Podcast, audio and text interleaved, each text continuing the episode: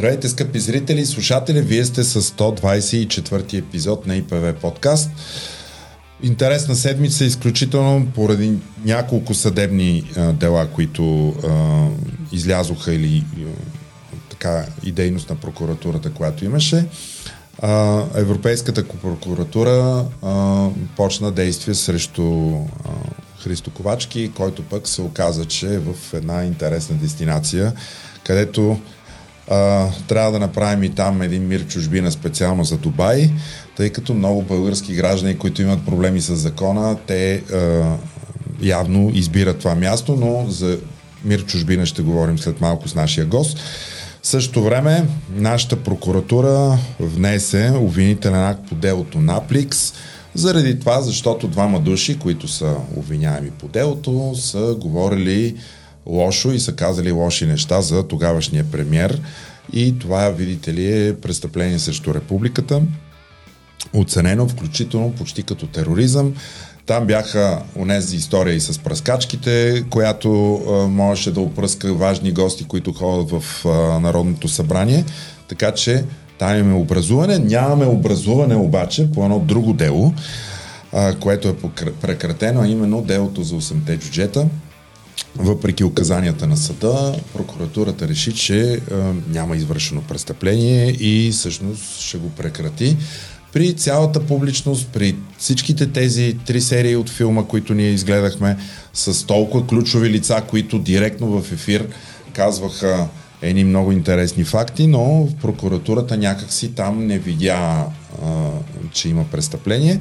Така че а, да видим, най-вероятно там ще има някакво обжалване.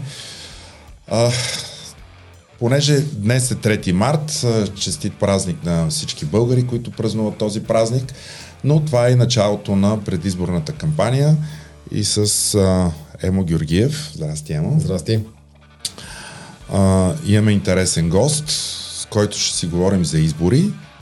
А, и то в големи детайли, защото а, тези избори, според него, те ще бъдат едни от най-тъмните избори или най-проведените на тъмно. А, защо това е така, ще чуете буквално след а, минутка с нашия гост Стефан Манов. А, здравейте, господин Манов. Здравейте. Сега, вие сте изборен експерт от една страна, българин живеещ от дълги години в Франция, в Тулуза, но същевременно сте и член в Обществения съвет към ЦИК. Да разкажете малко въобще Обществения съвет към ЦИК, каква му е функцията и въобще дали е ефективен този орган, има ли някакви предложения, които вие правите, които да са застъпени в решенията на ЦИК или вие им предлагате нещо, те си правят каквото си искат. Общественият съвет към ЦИК е всъщност продължение на идеята на гражданския борт, който беше създаден при едно от първите служебни правителства 2013 година. И когато започна да се пише новия кодекс, така наречения кодекс Манолова, Манолова да НПО-тата тогава предлагаха да има вид контролен граждански орган върху дейността на ЦИК. Разбира се, между желанията на НПО-тата и текста в кодекса имаше съответната еволюция. Така се оказа Обществения съвет а, към Централната избирателна комисия, за да подпомага дейността и да осигурява прозрачност, честност в изборите по член 55 от изборния кодекс. А, още от самото му сформиране обаче ясно беше намерението на основателките тогава наблюдателски организации, които са били регистрирани на предходни избори, Общественият съвет да работи независимо от ЦИК и, и да бъде както аз обичам да се изразявам, камъчето в обувката, да не се чувства един институционален комфорт и без това ЦИК е малко а, изолиран от обществото в голямата сграда. А, така че идеята на Обществения съвет беше най-напред да бъде фар, който да осветява аспекти в работата на ЦИК. Разбира се, да прави своите предложения и ние ги правим вече толкова години.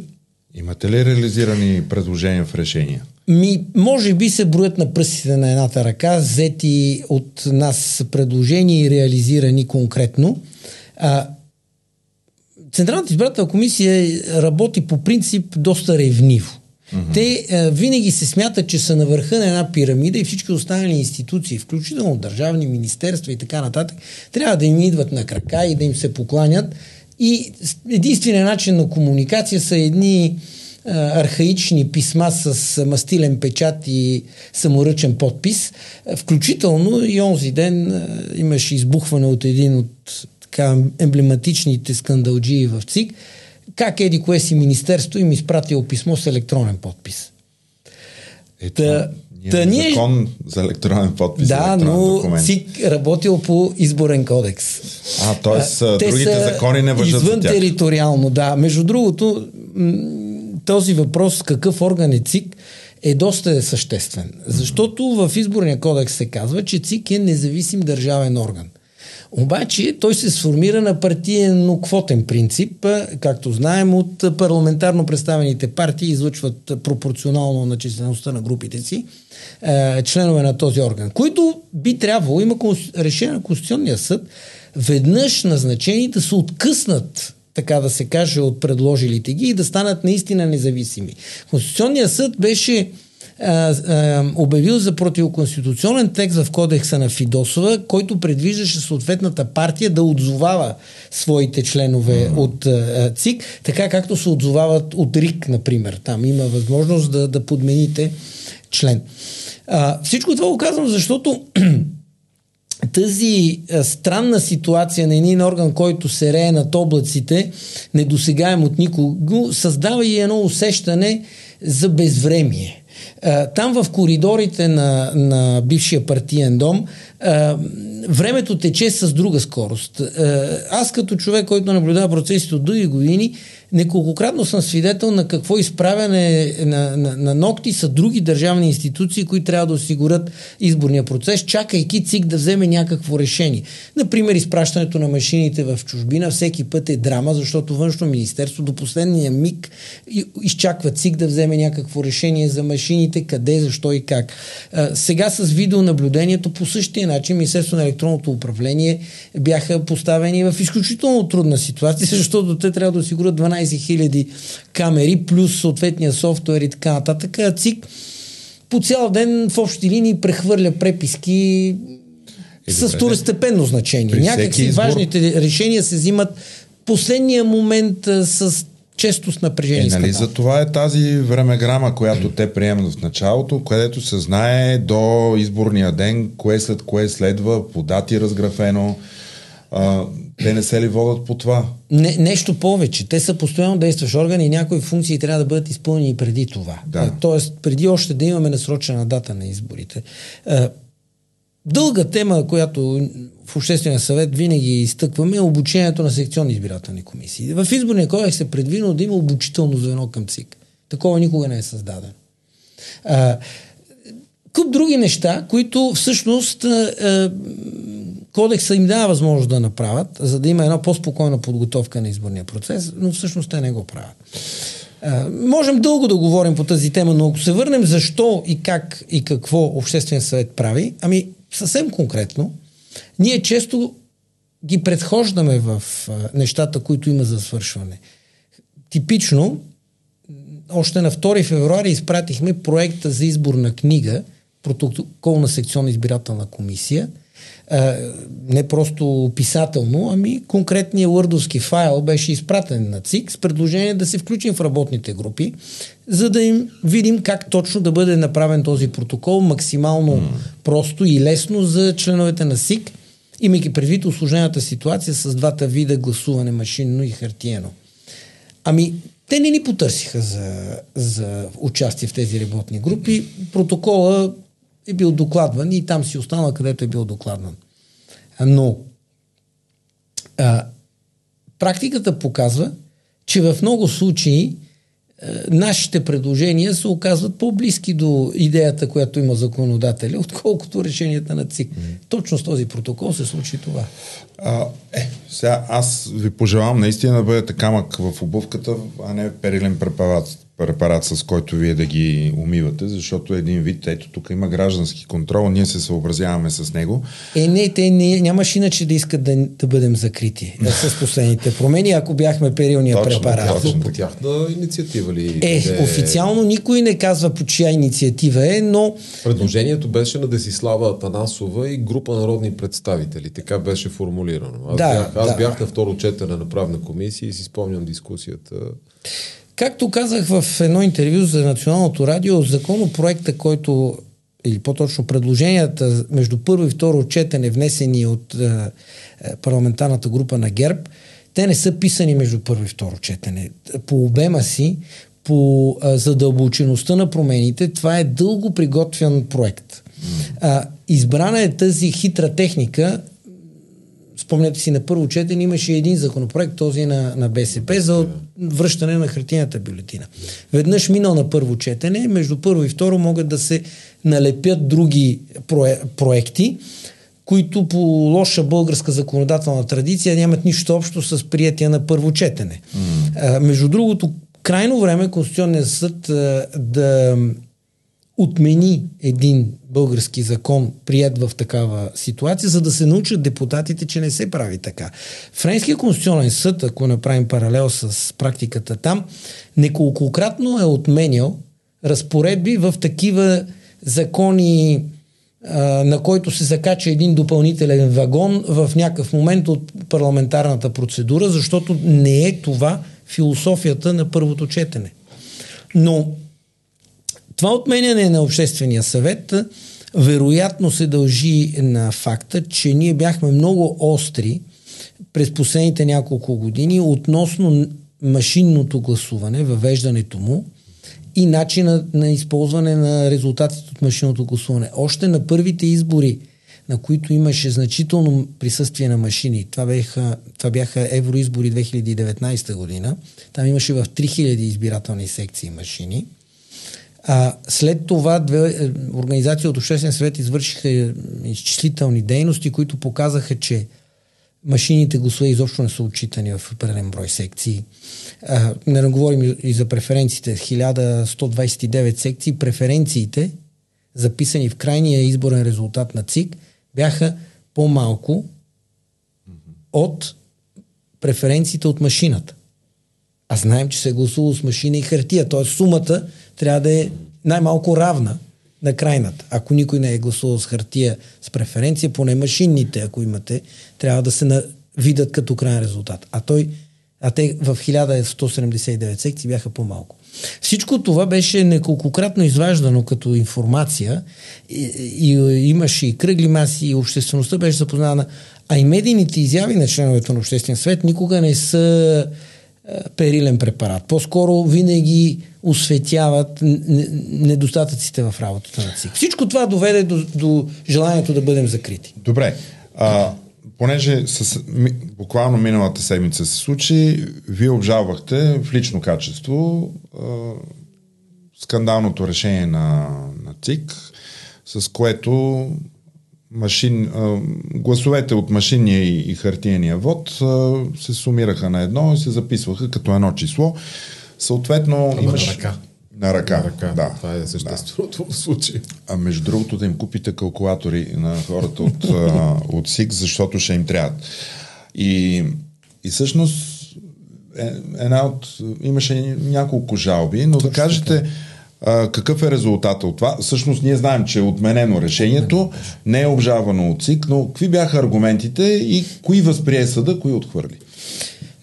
Тази, това решение с този протокол е, създаваше една пълна изборна мъгла, така че да няма абсолютно никаква следа е, в изборния резултат, колко хора са гласували машинно, колко хартиено и да се проследи съответния вод. А, наличието на информация от а, флаш паметите, които бяха запазени в изборния кодекс, нямаше как да бъде проследена дали действително секционните комисии са отчели правилно машинното гласуване. Защото тези, тази информация от флаш паметите, която ще бъде евентуално качена на сайта на ЦИК. Тя първо няма а, законова стойност, тя е просто за информация, но най-вече тя не формира изборния резултат. Това го подчертавам, защото един от основните аргументи на съда беше всъщност това, че формирането на изборния резултат след последните промени е единствено и само възоснова на секционните протоколи. Информацията от флаш паметите или от дългия машинен протокол повече не се използва за формиране на крайния изборен резултат. И доколкото в изборния кодекс има няколко члена, които описват а, съответните процедури по а, отчитане на гласовете, а, съдът прецени, че а, така разписани текстовете, между другото, те не са много чисто написани, защото бяха писани на в тежки условия по нощите, да. не са да изпипани добре, а, но така или иначе, така написани текстовете не предполагат сумарното вписване на данните. Данните трябва да бъдат вписани по-отделно uh-huh. от машинния вод и от хартияния вод, а не просто сумарно. А, сюрреализма на предложението на ЦИК се състоеше в следното. Те казваха, ами секционната комисия ще подреди една купчинка с хартиени бюлетини и до нея една купчинка с машинни бюлетини за една и съща партия, ще почне да брои хартиените бюлетини, примерно ще стигне 43, 46 и 45 и след това ще продължи 46, 47, 48 с машинните и накрая ще каже общо са 82 и ще запише 82. Такова нещо си представете 20 няколко партии, те даже понамаляха, други, други години са били повече, по две купчинки имаме 45-6 купчинки на, на, на масата и трябва малките разписки, които бяха до сега наричани разписки, а сега стават бюлетини от машинно гласуване, между големите дебели твърди хартии с не знам какъв грамаж на хартийната mm-hmm. бюлетина, това е нереализуемо. Значи, Умесване, е смесване. Да, за ЦИК, да за... така ще трябва следващия да. път. Но Другия вариант беше хората да си ги броят все пак отделно и на един хвърчаш лично страни да правят сумите, което е още по-голям източник на грешки. Искам да кажа, че съдът в своето решение беше, по мое мнение, изключително обстоятелствен, а, с много силни аргументи. Той възприе а, аргументи, които така, за мое удоволствие се намираха в моята жалба. А, имаше един езиков анализ на един текст в изборния кодекс, който всъщност се оказа ключов в решението на съда. По ирония на съдбата, когато се описва какво се записва в протокола, законодателят е използвал формулировката броят на действителните гласове, броят на недействителните гласове и така нататък. Но има една втора алинея на същия член, в което законодателят е казал общият брой преференции и така нататък. Mm-hmm. Липсата на общият брой в предходните няколко а, хипотези на, на, на съответния член, съдът изтълкува, че щом няма общият брой, не се изисква да, да бъдат предварително сумирани и записани като едно число, а по-отделно. Между другото, в текстовете на изборния кодекс също аз си тогава позволих да поиграя малко и езиково с думата отчитам. Защото има един текст на, в изборния кодекс, който казва как се отчитат гласовете от машинното гласуване, който казва след приключване на гласуването, секционната избирателна комисия отчита резултатите от машинното гласуване, като преброява бюлетините от машинното гласуване. И в речника на български язик на БАН трябва да прочетем какво значи глагола отчитам. Нали? В закона за нормативните акти е казано, че текстовете трябва да се пишат на общо достъпен език и така нататък.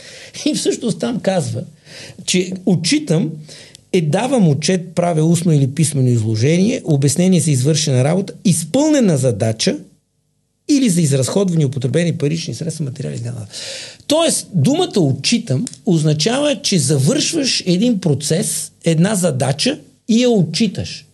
Mm-hmm. Което означава, че трябва да си преброиш машините гласове като елемент, като приключил етап от твоята работа и да го отчетеш. Чисто инженерна логика, че не може да отчетеш машинното държейки ги на трупчета, за, докато довършиш хартиеното. Не, не. Тоест не можеш да отчетеш машинното, ако го сложиш в общия кюб. В общия кюб. Заедно Точно с така. чисто хартиените бюлетини. Точно така. А, смисъла на, на този протокол, и това съдът много добре а, в- а, а, разбра, не е просто как резултатите се оформят. Той предопределя и начина на броене.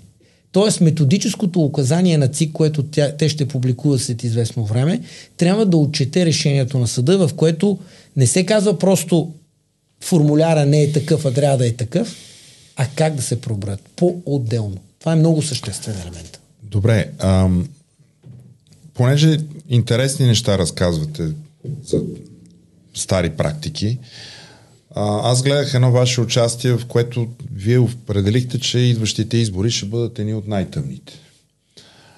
Как, какво да очакваме като различно от предишните четири избора, които имахме? Имахме и смесено, имахме и само а, хартиено, имахме и само машинно. Сега е някаква съвсем различна бира. Как, какво да очакваме на тези точно избори при тези промени, които са писани по нощите на, от едни полузаспали хора? А, а, Моето опасение тогава, че се опасявам, че ще бъдат най-тъмните избори от последните години, е, почиваше на именно този формуляр на протокол, който предвиждаше общо сумарно вписване без е, е, отделно да има информация за машинното и хартиено гласуване, защото такъв случай не е имало изобщо до сега. Дори на онези европейски избори, за които споменах 2019, или на изборите на 4 април 2021 година, когато също имаше смесено гласуване, винаги е имало отделно записване. Тоест, това беше стъпка още по-назад от и на лошите практики, които си спомняме на 4 април 2021 година, какви трудности възникнаха в районните избирателни комисии, защото секционните комисии с тази два, тези два масива данни, резултати бяха затънали душия и абсолютно три четвърти, ако не и четири пети от протоколите объркани и се налага да бъдат поправени в РИК. Та всъщност това е основният проблем, че в българската изборна практика а, секционните комисии завършват изборния ден с практически дефектен протокол. В огромен процент от случаите. Всеки може да си направи е, удоволствието да прегледа сканираните PDF протоколи на сайта на ЦИК. Е, ще видите какви ужаси има в тези протоколи. С изключение на секциите с само машинно гласуване, на последните три изцяло машинни избора. Там всичко е прегледно, чисто, чисто. и ясно. Няма драсканици. Няма драсканици, сме, да, няма сме, поправеници. Ние сме обръщали внимание в а, нашия подкаст, а, защото а, аз съм ходил да наблюдавам процеси в районната избирателна комисия в РИК. Какво да. се случва и как, когато примерно председател и секретар от а, дадена секционна избирателна комисия отидат с техния протокол и застанат пред оператора на служителя вече в районната избирателна комисия, който трябва да им въведе данните. И тук вие може би даже ще, ще може да обясните процеса по-добре. Как веднага контролите, които са заложени, хващат грешките в протокола и след това се започва едно още по-тежко мазане по, и, и, и преправяне на протокола, за да се стигне до някаква ситуация, при която онова, което се отчита пред РИК вече и което влиза в, в резултата, много, много вероятно няма много общо с действително подадените гласове. Нали? Защото най- най-сериозната атака срещу машинното гласуване беше, че се подменял, хора, подменял се вота на, на хората или че най-малкото имало предпоставки този вод да бъде подменен. Нали? Те, никога нямаше никакви доказателства, не ги видяхме. Изприказваха се най-вероятни, най-невероятни неща за вълшебните флашки, за някакви кодове, един я предлагал на другия, нали, всякакви глупости без доказателства. Но истината е, че при хартиеното гласуване в българските условия, нали, когато, се, когато се премине когато процесът приключи в секционната избирателна комисия и се отиде в районната избирателна комисия или пък на местните избори от секционната в общинската, нали? Да. Там вече там, там става просто страшно, защото а, бройките не излизат, числата не излизат а, и, се почва с, и се почва едно непрекъснато преправяне, преправяне, докато, стъкмистика, нали, докато накрая нещо излезе, Така е. за да могат хората да си тръгнат, защото те седат с часове, първо чакат да им дойде реда, след това ги връщат, че не са им наред протоколите, а те искат просто да си отидат. И се задава големия въпрос, защо това не, не можа никой да го прозре. Риторичен е въпрос, разбира се, аз аз същото, същото такова обращение имах на второ четене пред правна комисия, когато бях допуснат да се изкажа. Гледах или в земята, или някъде по тавана там. Десислава Атанасова, Ана Александрова от ГЕ, Радомир Чулаков. Същия този Радомир Чулаков, който проче при завършването на, тая, на това безумие, каза, че се е възстановила държавността и че той вече има доверие в изборния процес. А, а от това, което аз сега ви слушам, а, аз не знам какво доверие можеш да имаш при положение, че са създадени толкова много предпоставки за допускане на грешки и реална подмяна на вода. А, въпросът с а, точно какво се случва в РИК е още по-остър, защото в РИК не отива цялата СИК. Да, да, те са Там се носи председател и секретар. Да. обикновено, да. По принцип трябва да са от различни партии, нали, защото така е по кодекс, но а, това са изтощени хора. Михаил Константинов ра- разказваше, че има е, случаи 47 пъти са ги връщали е- една СИК. Нали? Това е някакъв абсолютен рекорд, но, но ние се смеем, обаче трябва да си представите, тези хора започват изборния им ден още в събота. Те отиват да приемат книжата, да подредат там заличката и така нататък помещението. На другия ден в 7 откриват изборната секция. Значи колко часа са станали, отишли са така. Вечерта седат до 20 часа, целият ден 13 часа е това, след което започват едни безумни броения, писания, защото има изключително много бумащина. В... Те описват унищожената бюлетина, брой върнати, неизползвани. Ако има, на времето имаше и категории, е, някой си е заснел вод обявена за нищожна, друг я показал. И това са отделни категории. Те се загубват в едни текстове, които са тромави. Самия протокол на СИК. А може ли кажете колко страници е самия протокол? Еми той сега малко го упростиха. 2019 година имаше едно силно урязване на всички тези неща и беше значително упростен.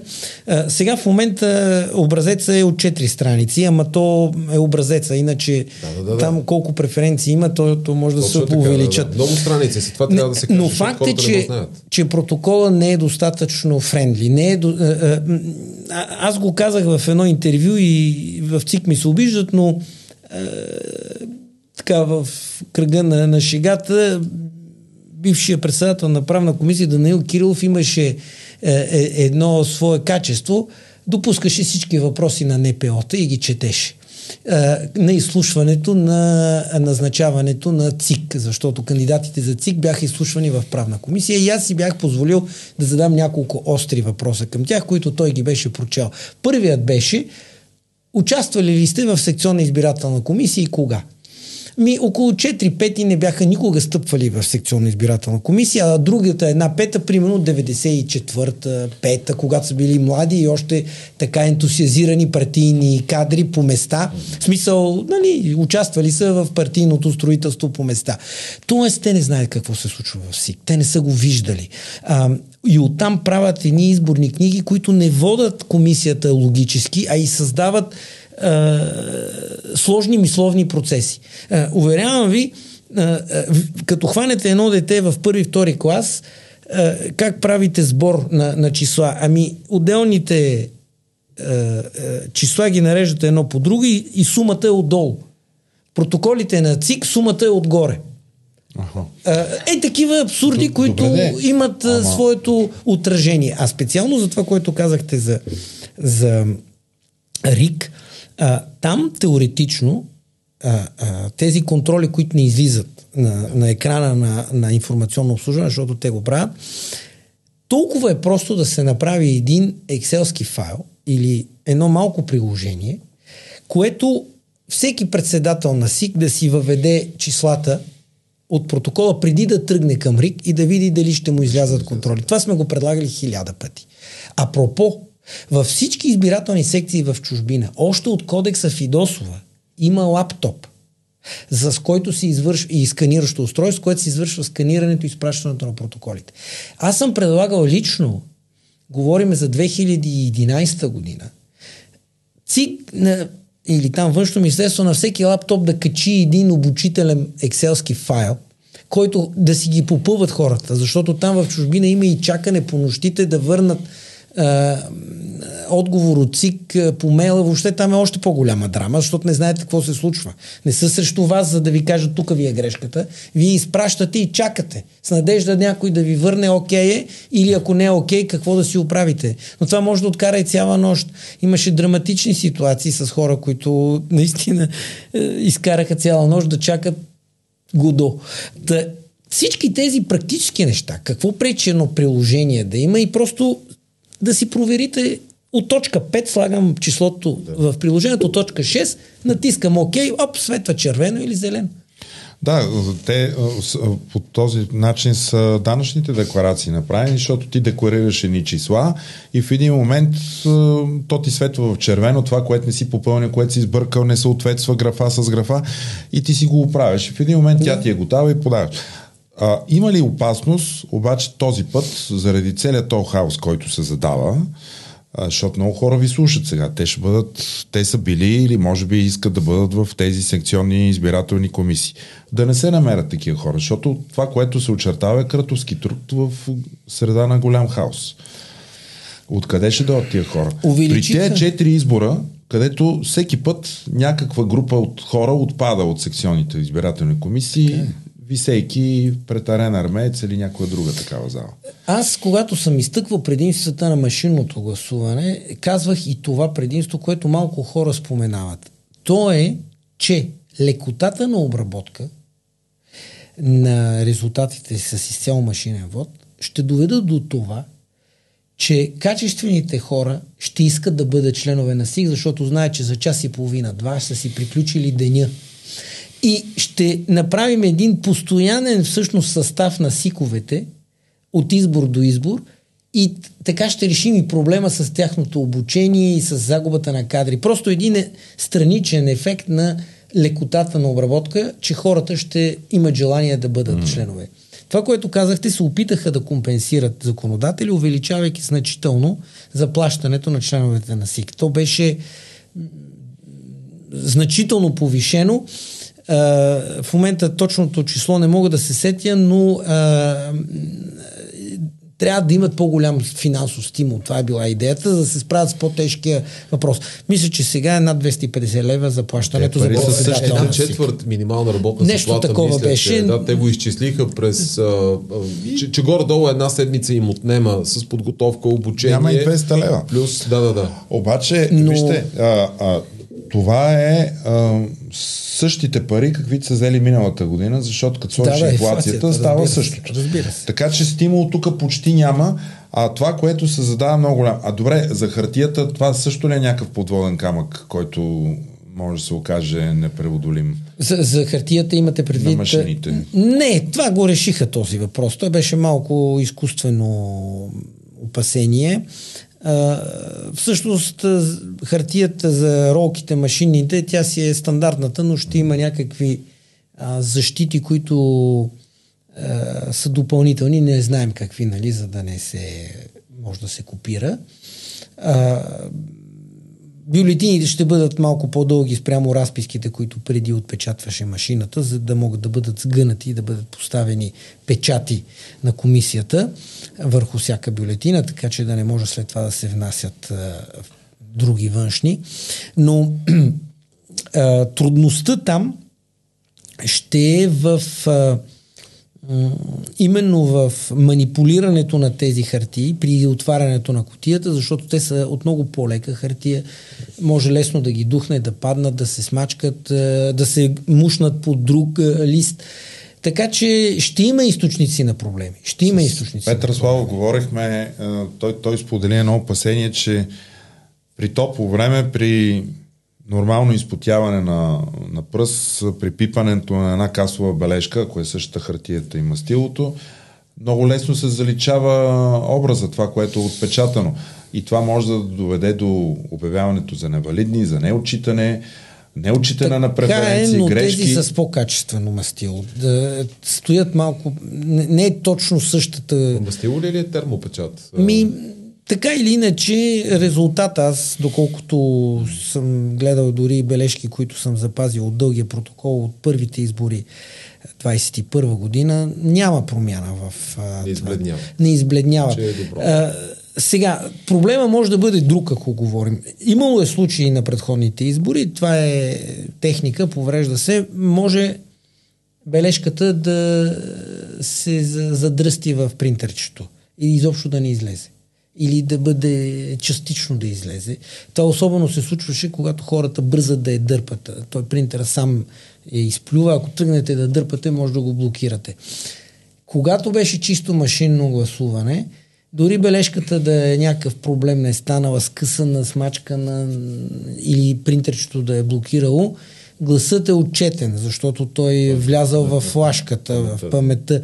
Сега обаче тази памет не може да се използва. Тоест може да се стигне в вероятно много ограничен брой случаи, в които по някаква причина бележката да не излезе и тогава какво правиме? Трябва ЦИК да вземе решение, допуска ли се съответния избирател до хартиен вод, защото теоретично, ако си гласувал на машина, естествено нямаш право да гласуваш с хартия. Но неговия вод няма да се отчете от флашката, която евентуално му е записала гласа, а само от дългата машинна бюлетина, както сега я наричат. Е, ако тя не излезе, какво правим? Е, Той трябва ли- да може ли- да гласува. Това е голямата цел на онези законодатели, именно да компрометират тотално машинния вод, да кажат, ето не става. А, толкова грешки се дадаха, хиляди грешки по, по всичките а, секции и накрая хората гласуваха хартия, но дайте направо само на хартия. Махаме ги тия машини, продаваме ги, нещо ги правим, бракуваме ги и си оставаме само на хартия, която е една така голяма мечта за трите партии от хартияната коалиция БСП, ДПС и ГЕРБ. Ами всъщност идеята да се премахнат машините, според мен, е строи от всички текстове в изборния кодекс.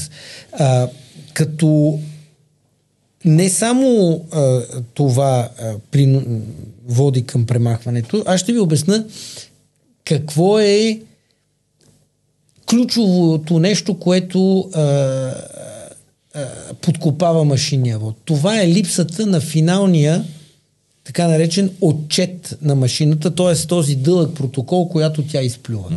По сегашния кодекс, по промените, теоретично такъв вече няма да има.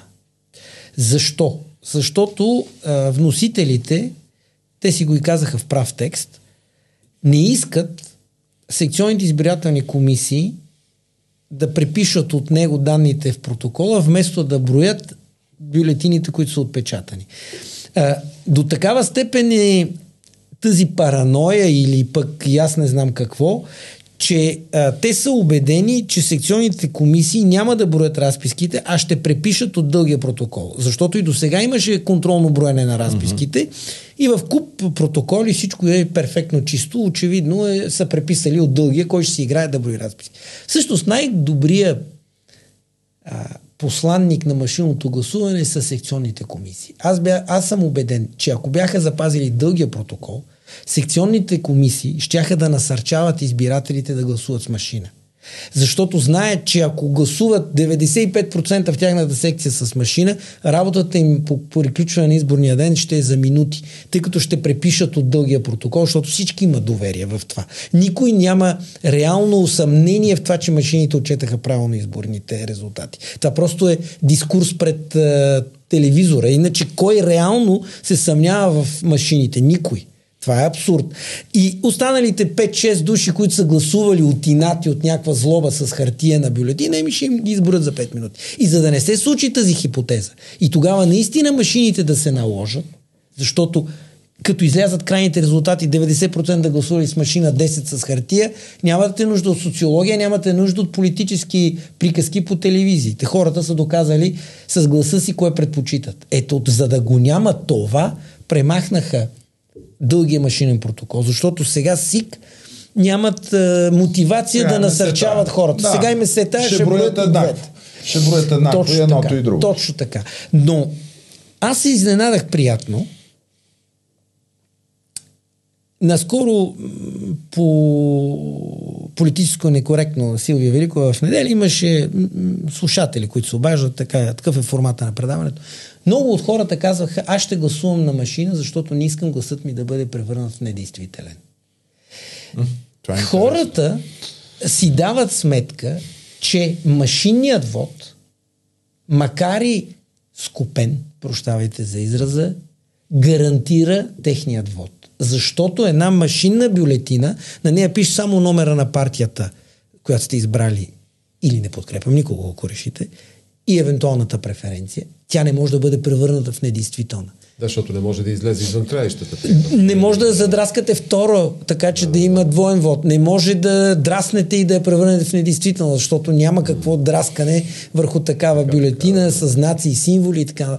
Тоест, дори при такава ситуация вашия вод е повече защитен, ако гласувате машинно, отколкото гласувате. Това беше един от аргументите, между другото, и на вносителите, и най-вече на, на ГЕРБ, защото така добре, де, който толкова много го е страх, нали, че ще се обърка някъде там или с при отбелязването с химикал, ето, нека да гласува с а, машина, ние затова го запазваме, да има и избор, хората, нали, да си преценят кое им харесва повече и така нататък. Нали, много фарисейски беше. А и самите тези флаш памети, все пак те ще носят вота и ще може да се сравни. Вие ще може да проверите секция по секция. А, ако някой спорва вота, предполагам, или кога, Ако има кога голем... ще се стигне до четене на флашките? Вижте, теори... това бяха доста а, а, фалшиви аргументи за оспорването на вота, защото прекрасно знаем, че за национални избори компетентен е Конституционния съд. А, в изборния кодекс никъде, никъде не се дава сила на тези флашки като някакъв елемент от Аз изборния питам, резултат. Къде ще дали, ползваме тази информация? Дали Конституционният съд при евентуално обжалване ще изиска да се сравнат хартиените протоколи с флашките е абсолютно от неговата негово решение. Ние не можем да го предпоставим. Да. Само ще обърна внимание, че до сега Конституционният съд никога, никога не е стигал до отваряне на чували. Всичките решения по касиране да. а, на, на, на, на е, индивидуални секции са единствено възоснова на документите, т.е. на секционните протоколи. Mm-hmm. Ще припомня конституционното решение, едно от знаковите, което касира 18 000 гласа в Турция на избори 2009 година. Там а, имаше предложение и искания да се отварят чували. Конституционният съд буквално написа, обхвата на задачата е непосилен в сроковете, които му се възлагат от конституционните текстове. Е, там има един преклузивен срок, след което край. Всичко е приключило. Сега с флашките ще се справят ли? А... Сега с флашките ще, ще влязат ли в този преклузивен срок? Е, би трябвало да могат, защото а, тогава ще сравняват а, хартиените е, протоколи с флашките. Има от тях. Но, но пак казвам, това е суверенно решение. Конституционен съд дали ще прецени флашките за надежден носител или не. Сега, а, а, мен ми се струва, че евентуално на местни избори може да е по-интересно, защото там чували са отваряни не, неколкократно. Административните съдилища са компетентни по райони, окръжните обикновено административни, е, на, на областно ниво иска да кажа. Да. А, а, и е имало случаи на отваряне, имало е промяна в изборни резултати, например за неочетени преференции, имало е разместване в общински листи. Така че там имаме реална възможност mm-hmm Всъщност, ако погледнете къде е най-големия проблем, това са местните избори. Не случайно а, тези промени бяха направени. За местните избори. Според мен за местните, не толкова за националните, защото при местните избори, ще ви дам няколко примера.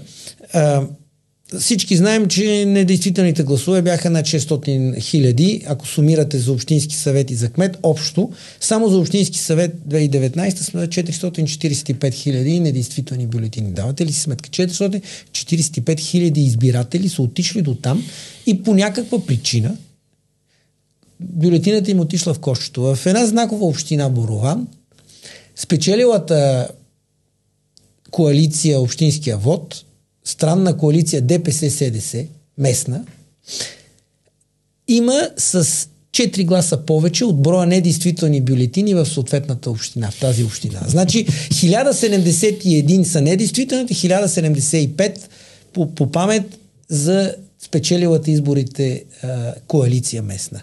Е, това е абсурд. Не може вие да имате Пак като иллюстрация. Във Франция, при един местен вод, те са мажоритарни изборите, кантонален избор, съпругата на покойния френски президент Ширак от дълги години се кандидатира там за местен съветник в местната власт и печели изборите срещу кандидат на Комунистическата партия с десетина гласа разлика.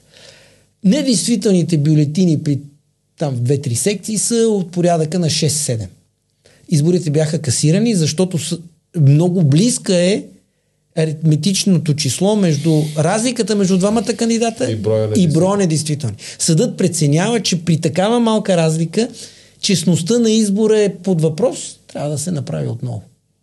За малка разлика между недействителни.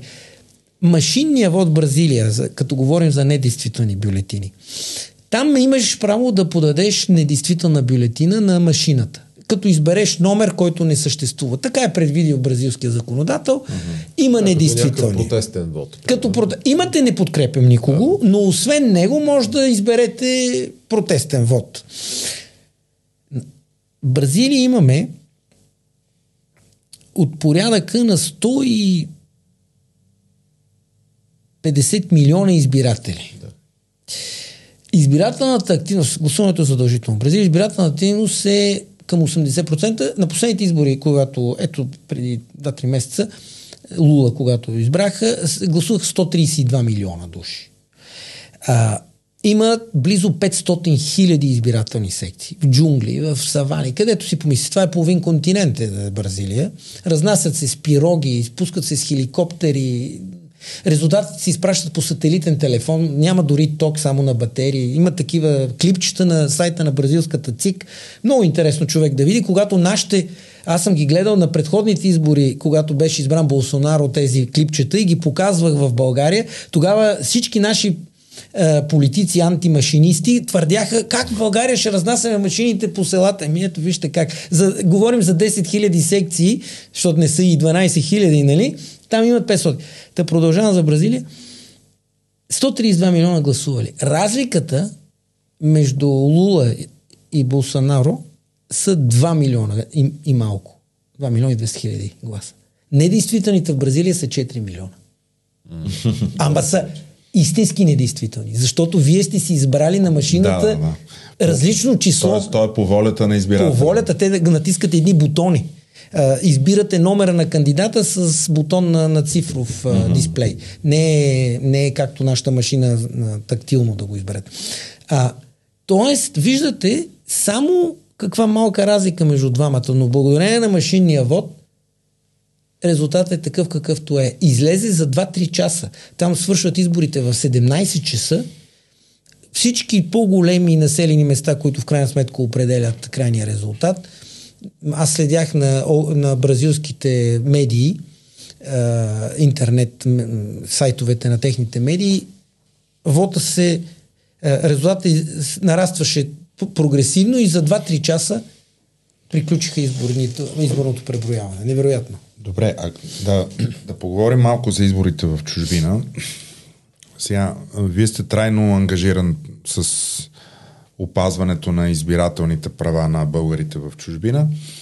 А, достатъчно ли българи гласуват в чужбина или недостатъчно? А, и в тази връзка секциите стигат или трябва още да бъдат откривани и евентуално къде трябва да бъдат още откривани? Защото си спомняме в Лондон едни-две секции, където там ходят хиляди хора, редат се по 6-7 часа в най-голямата жега с деца и така нататък. Каква е снимката в момента на, на състоянието на секциите в чужбина и как върви процеса по откриване на нови секции? Темата за вота в чужбина е действително от най- дълго дебатираните в българската изборна история, още от 2009 от кодекса Фидосова, през всичките вариации през годините на, на, на, на, на решенията. В момента решението е добро, защото се върнаха практически едно към едно текстовете, от кодекса Манолова, да. Които предвиждаха е, първо доста меки критерии за откриване на секция. Трябва само 40 заявления, за да открият избирателна секция на ново място. А там, където на предходни избори са гласували 100 или повече избиратели, секция се открива автоматично. Дори няма необходимост от подаване на заявления. Резултатът е, че сега имаме около 800 секции, които вървят автоматично откривани, което е едно добро число. А, и, и... Откриват ли се нови? Нови се откриват, но вече все по-малко и по-малко, защото наистина там, където има активни хора, те вече са открити на последните четири избора, които бяха да, през да, няколко да. месеца. Да. Просто а, нещата се напаснаха. А, дали гласуват? Между другото, нека не смятаме, че нашето число е някакво изключително голямо число, лукс, както съм спорил с членове на ЦИК. Е, и външно министерство. През годините. А, избирателните секции за французите в чужбина а, са 750 плюс възможност за гласуване по интернет, дистанционно електронно, което не е съществувало никъде по света. Ако слушаме нашите мастити специалисти, което го опраскаха, дори пилотния проект за експериментално такова от кодекса беше отстранен. Беше отстранен. Без е. какъвто и да е аргумент, говорим за експериментално и пилотно. Тоест секции вече има достатъчно. Разбира се, можем винаги да искаме за големи държави като САЩ, които са силно пръснати общности, да има и още секции. Въпросът е, че много често, и тук опираме до втори проблем, който българската държава трудно решава, много български граждани извън страната, в по-отдалечените държави, вече нямат валидни български документи за самоличност, по простата причина, че често са и двойни граждани, а консулското обслужване в тези големи държави е доста катастрофално. Тоест, те не могат да си подменят личните документи. Апропо, французите гласуват с включително изтекли лични документи. Личният документ, това, че има една крайна дата на валидност, не го прави невалиден, за да... Идентичността ти, идентичността ти не е се е... Във френския изборен кодекс и практика е казано, ако може да разпознаете на снимката лицето, а вие преценявате комисия колективно, ако някой дойде с снимка, която е дете още, дете се казва, ако вие го разпознавате, допускате го да гласува. Там могат да гласуват и с шофьорски книжки. А, аз в моята секция, където съм председател в Франция, има един избирател, който си го знаем, той си има една стара шофьорска книжка, на, което, на която е на 18 години сниман, сега е на 60 и няколко, но той с нея си гласува ние го допускаме. А, а, това то... са френски избори, нали? Френски избори. А, за френски говорим. Да, да, да. да, за френски избори. А, тъ, връщам се на темата за вота в чужбина. Секции има. Гласуват ли достатъчно хора? Ами, трябва да сравним нещата. Смятам, че не гласуват българските граждани достатъчно. С кого ще се сравним? Обичам много сравнението с Франция. Франция естествено е 67 милиона, ама французите, живеещи извън Франция, са около в избирателни списъци, те имат постоянни избирателни списъци извън страната, са 1 милион и 400 хиляди. От тях гласуват около половината за президент. По-малко за парламент. Просто френските президентски избори са с повече залог да. политически. Тоест, ние знаем, че българските граждани, живеещи извън България, са от същия порядък. Около милион и 400 хиляди. Избирателите са вероятно милион и 100 хиляди или нещо такова с избирателни права. А, до, според мен напълно реалистично е около 350-400 хиляди български граждани извън страната да гласуват. Добре, защо френските граждани гласуват, а българските не гласуват? Ето вече имаме е, секции. Що, що така се получава? Еми ще ви отговоря. Вие сам го подсказахте. Какъв е интереса към изборите? Избират ли българските граждани извън страната и народни представители от избирателен район извън страната? Не, не избират. Гласуват само за партии, но няма а, все още действащ, функциониращ избирателен район извън страната. Тоест, интересът ще бъде повишен тогава, когато има и конкретни хора в конкретни кандидатски листи, за които вие да гласувате. От една страна. А от друга, а, трябва и да обърнем внимание, че а, посланията на политическите партии, освен тези, които наистина имат интерес от гласове от чужбина, всъщност ги няма спрямо българите извън страната.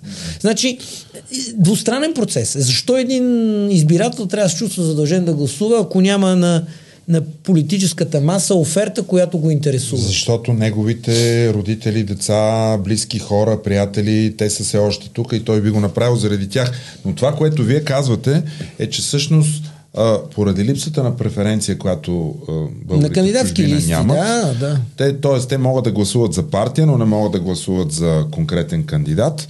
Това ги демотивира и те не гласуват. Ня, няма и... Е, нали, вие знаете малко или много депутата от вашия избирателен район в страната. Така За е. българите от чужбина няма такъв. Тоест, който след това по някакъв начин да, да защитава Не, по някакъв съм начин съгласен. интерес. Действително, ако примерно а, нещо много ме мотивира Да. да. Да, да участвам на тези избори тук в България, е това, че в моя мир там имам някой човек, Абсолютно. който подкрепям дългосрочно и Точно съм гласувал за него. А, докато българите в чужбина нямат, а, нямат този шанс. Пак И са сравними тука- числа, само да довърша за сравнимите числа. Значи французите казахме 400 и няколко хиляди гласуват за президент, 270 300 хиляди гласуваха за парламент. Румънците в чужбина имат горе-долу същия брой секции като нас, около 700. Гласуваха на последните избори 267 хиляди. Значи доста повече от а, българите в чужбина. А колко казахте, че гласуват българите в чужбина? Колко- Историческия колко е бройката? максимум надхвърли 200, 220 хиляди, а, но а, по-скоро е между 170 и 180 хиляди. Румъния, тя мисля, че има и по-голяма иммиграция По-голяма диаспора. Да. Много по-голяма. Тоест искам да кажа, че не сме само ние, които а, така имаме, може би, по-малко избирателна активност, ако погледнем румънците. Но румънците от чужбина избират техни депутати и сенатори. А, е, сега тук искам да говорим за това. Да поговорим за мир чужбина, Да. така Румъния наречен. как е решено? Ами в Румъния е решено, а, дадени са им, а, така да се каже, в изборното законодателство решено е толкова да има за румънците в чужбина. А, не е търсено непременно някаква пропорционалност. Пропорция, да. Просто в един момент се взимат някакви решения и се казва, ще има толкова. За Фран... А, а те откъде знаят коя е листата, примерно, за онези, които гласуват от чужбина? Тоест, има ли мир чужбина? За... Да, да, да, има, А, има, да има, има, чужбина, да, да, окей, да, да, да, да, Има мир чужбина, в който има, ако не се лъжа, а, десетина депутати и 5-6 сенатора. Те са Да, да, две камери, да. двукамерата. Е, в тази връзка, а, първо да обясним. Значи, условието беше да мине преброяването. То Да. мина, излязоха резултатите и те са ясни. А, на 3 октомври излязаха, пък на Точно 2 бяха изборите. Нали, Да, така беше направено, Така, да. доволно, така, за да се отложи това нещо. А, имаме ги вече тези резултати. Сега, как определяме колко бройки трябва да бъде този мир чужбина, колко мандата да има и откъде ще дойдат тези мандати. Това е въпросната методика, която трябваше Така да е. се изгради. Ние в едно, един предходно ваше участие в нашия подкаст го говорихме това нещо, но сега, сега сме в нова ситуация. Имаме преброяване, методиката, вие казахте, че сте участвали в, в нейното разработване, някакъв проект, идеен такъв, който е имал. А, а, имаше в а, а, процеса на приемане на, на промените в изборния кодекс в онзи краткия парламент 21 година, mm-hmm. който след 4 април 21 да. беше съставен, той просъществува много кратко време и следващите избори бяха на 11 юли. А беше разпуснат парламента 10, 11, 12 май, нещо такова ми се върти в главата. Та в този краткия парламент имаше внесени 3 или 4 методики за определене броя на мандатите извън страната. Имаше е, законопроект на има такъв народ, имаше законопроект на Демократична България, имаше законопроект на Изправи се мутри вън, е, може би имаше и четвърти, да не се объркам, но имаше най-малко три методики на, на, на масата. И всъщност какво стана?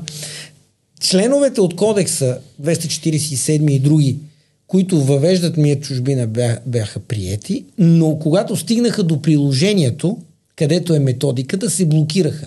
Никоя от методиките предложени не получи мнозинство и тогава се получи тази странна ситуация, в която мир чужбина съществува, но методика за изчисляване на мандати няма. И тогава вложиха, сложиха това отлагателно действие за след преброяването. В интерес на истината, преброяването няма импакт върху а, а, броя български граждани извън страната, защото преброяването е само в страната. На територията. Не се броят хората, които живеят извън страната. Е, има възможност и, и, и такова изчисление прави професор Костинов, но аз съм го публикувал още доста отдавна в списание Общество и право преди 4-5 години.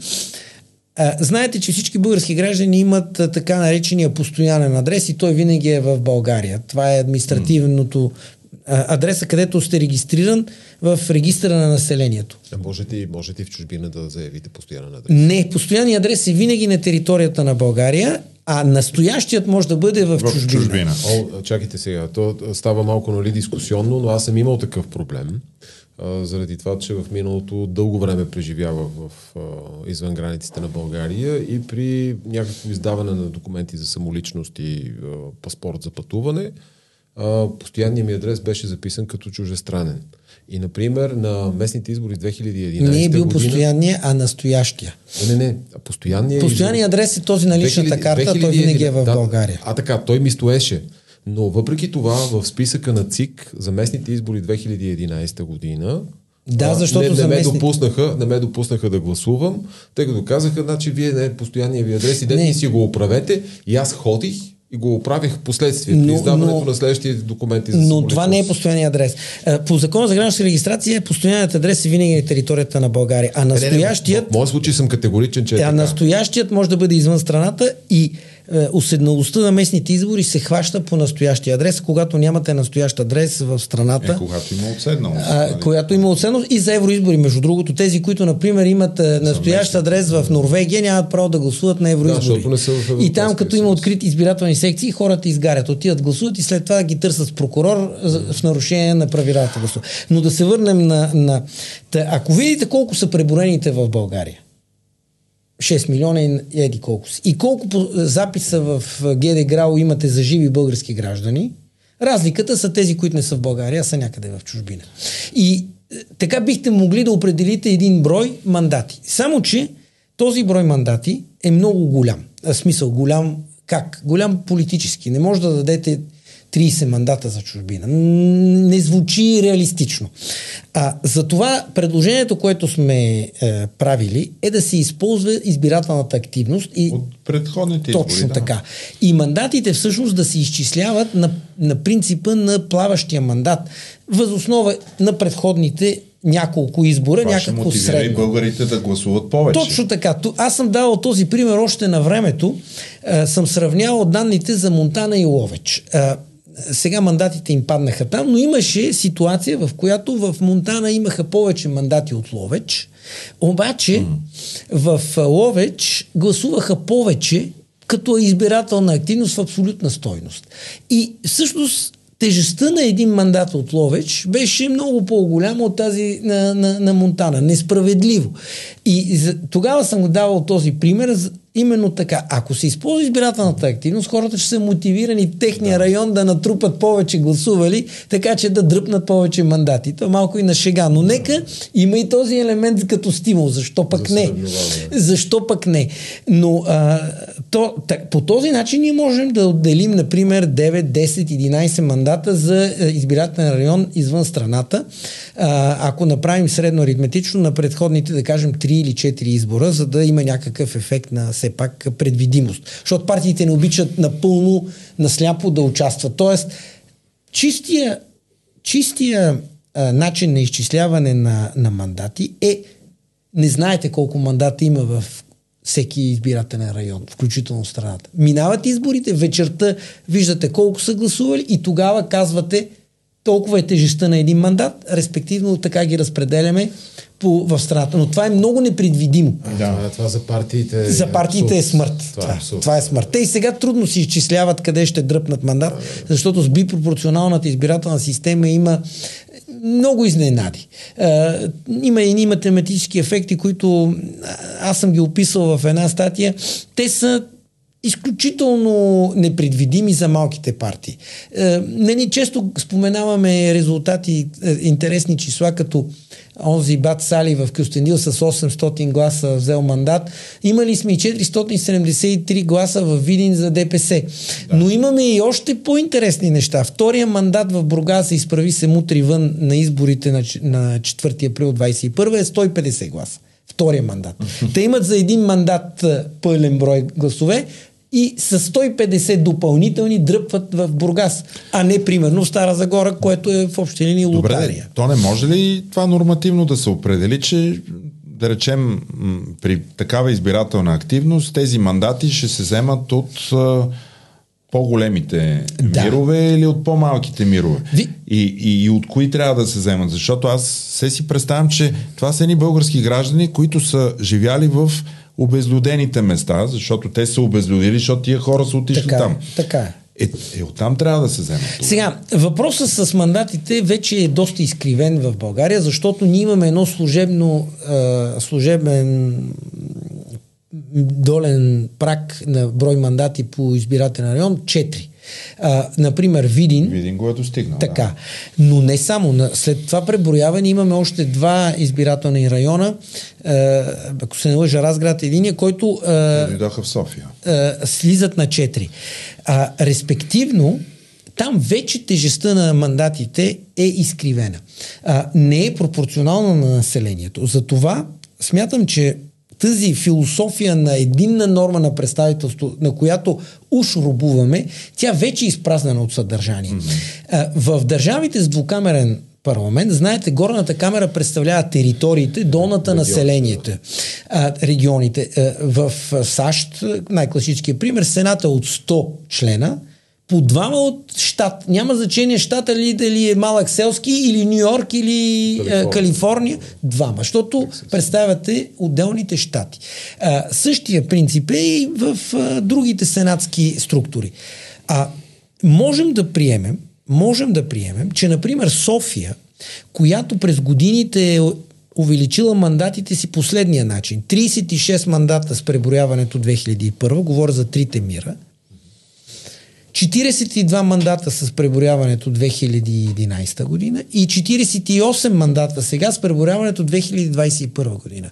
Плюс имаме още 8 мандата от София област, 48 плюс 8, 56 мандата в една територия, в която спецификата на квартал един или квартал друг или село еди, кое си село е, не е чак толкова голяма. Тоест, имаме ли нужда от 56 депутата, които да представляват тази територия? Те представляват населението безспорно, но защо, например, да не вземем от София 10 мандата и да ги дадем за избирателен район извън страната?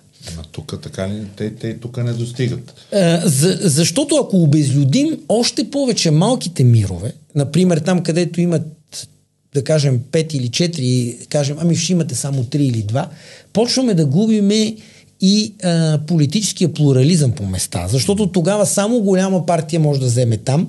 Това демотивира също така местните партийни активи на малките партии. Това е съображение, което вероятно трябва и да чуем. Затова това, което се предлага от доста години е окрупняване на избирателните райони в страната. Прекалено дребни са. С големи амплитуди между 3 мандата и а, в София 19, мисля, че в един от мировете сега по население. Това е огромна амплитуда. Между другото, този проблем на мандатите се подчертава от а, мисията наблюдатели на ОССЕ при всеки избор в страната, че тежестите не са равни. А Тоест, е... Дори в страната, без чужбина дори да говорим. Иска да кажете Разград и Шумен ще станат един. Еми, примерно. Или Сливен и Ямбол. Кърджали и Смолен, примерно, ще да. са друг. Да. А какъв е аргумента срещу това цялата страна да е един многомандатен избирателен район, както е при европейските избори? Ами това е, което ви казах, местните партийни а, ядки, активи искат да знаят, че се борят за нещо, което могат да постигнат. Тоест, примерно, местният шеф на партийната организация да се надява да стане депутат, така мотивира своите... Пак може да стане, ако има достатъчно... Ими, ако е един огромен списък от 240, то ако е на 75-то място, я стигне, я не. Тоест, има някакъв елемент на това, че местният партиен живот може да е по-динамичен, ако те имат по-реална перспектива да издърпат мандат за тях в тяхния район. Също с европейските избори са така. Там, така, там е цялата да, страната да, и един район. Да. Да. А, а, има, има различни а, виждания и решения, а, така че да се намери средното положение между да не е прекалено раздробен и да не е прекалено откъснат, защото има и тази идея, че депутат, който става от национална листа, нямат същата свързаност към своя избирателен район, защото той е цяло цялата държава. От друга страна, знаете чувствителността на това как кой подрежда листите. Възможността да имате на местно ниво малка листа, която да прередите е едно, а да имате голяма национална листа, която партийната централа подрежда е друго и демотивира. Така Тоест е. ние можем да вземем аргументи и, и от тази гледна точка, че не трябва да вървим непременно към централни исти. В да, Израел преди, парламента че... е малък, 120 е, души са само а, и нямат и 4% бариера. Там влизат а, с естествената бариера, т.е. тежестта на един мандат. Имайте предвид, че според мен поне 80% от партиите в България листите се редат в София. Така е, местният така е, активизъм така е. той е сведен до почти до, до нищо. Ако ти можеш да направиш добра кампания ние задължително разчитаме на теб, тогава. А, а има партии, които тотално отказват преференциите и както са наредили, така, така е. трябва да бъде. Така. Е. Добре, и, и последно, но много накратко, че напред на времето, а, вие познавате много добре френската избирателна система, участвате в техните избори, бидейки техен гражданин. Във Франция има ли машинно гласуване? или няма? Вие казахте, че има електронно дистанционно. За французи беше шумя. Машинно гласуване във Франция има. Е, държавата е одобрила там три модела машини, след което всеки кмет на община може да вземе решение изборите в неговата община да се провеждат само единствено машинно. Е, не говоря за местни, говоря за включително национални. Просто във Франция изборите се организират от е, е, кметовете. Местната власт. А, от местната власт. Точно така. Няма РИК, а, а, а ЦИК. А ЦИК няма и ЦИК. Всъщност там е малко така смешно, защото Министерството на вътрешните работи да, об, обобщава изборните резултати, което си представете да. не, не звучи изобщо на нашите тук географски ширини. Но във Франция е така, няма значение. Конституционният съд има там едни специални съди, емисари по райони, които проверяват дали изборите протичат честно. Но а, машини има. А, а, в малък брой общини, 64, което е нищо за държава като Франция, но, например, бившия френски министр-председател Едуар Филип, който беше в предходния мандат на Макрон 5 години министр-председател, той а, е кмет бил на Хавър а, и в Хавър, който не е малък град, това е голям пристанищен град, там се гласува само единствено с машини. И ако чукнете в интернет Едуард Филип машинен вод, ще го видите снимки как гласува на машина. Добре. Така че има машини във Франция, а, машини има, има и в Италия. Но естествено най-много машини, същите като нашите, има в Белгия. Белгия. Там. Белгия. Това беше примера, който се дава. Е, всъщност твърдат грешно, че само Бруксел гласува с машини. Не е вярно. Бруксел регион да, но и цяла Фландрия гласува Фландрия, с машини. Така. А, а има ли контролиран вод в, в Франция?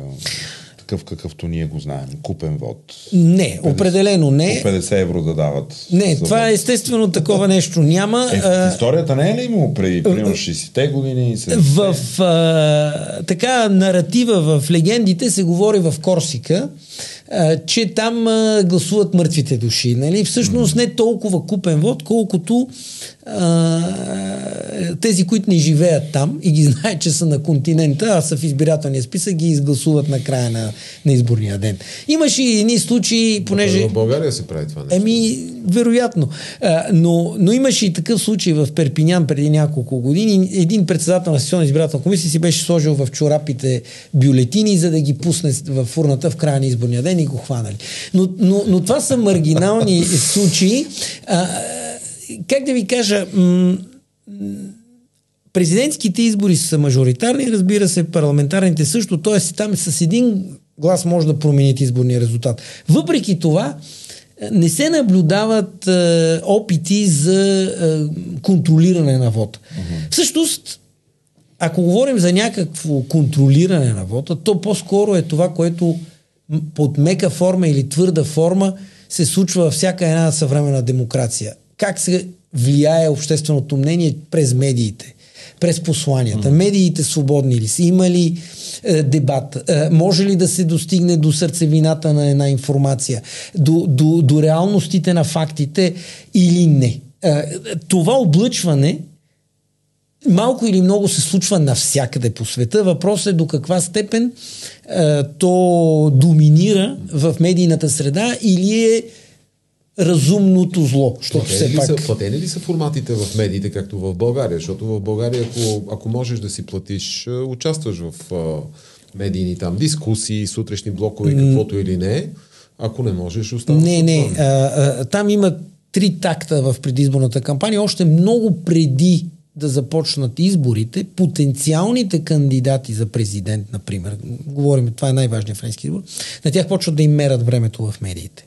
Дори не са се декларирали официално. Един френски журналист, е, полемист, доста остър, Ерик Земур се казва, който да, се да, кандидатира да. за президент, в един момент беше стигнал до 18% и ще да стигне на втор... да, теоретично до втори тур. Ама избухна войната в е, Украина и неговия рейтинг се срина, защото той беше малко про-путински настроен. Така като скоба.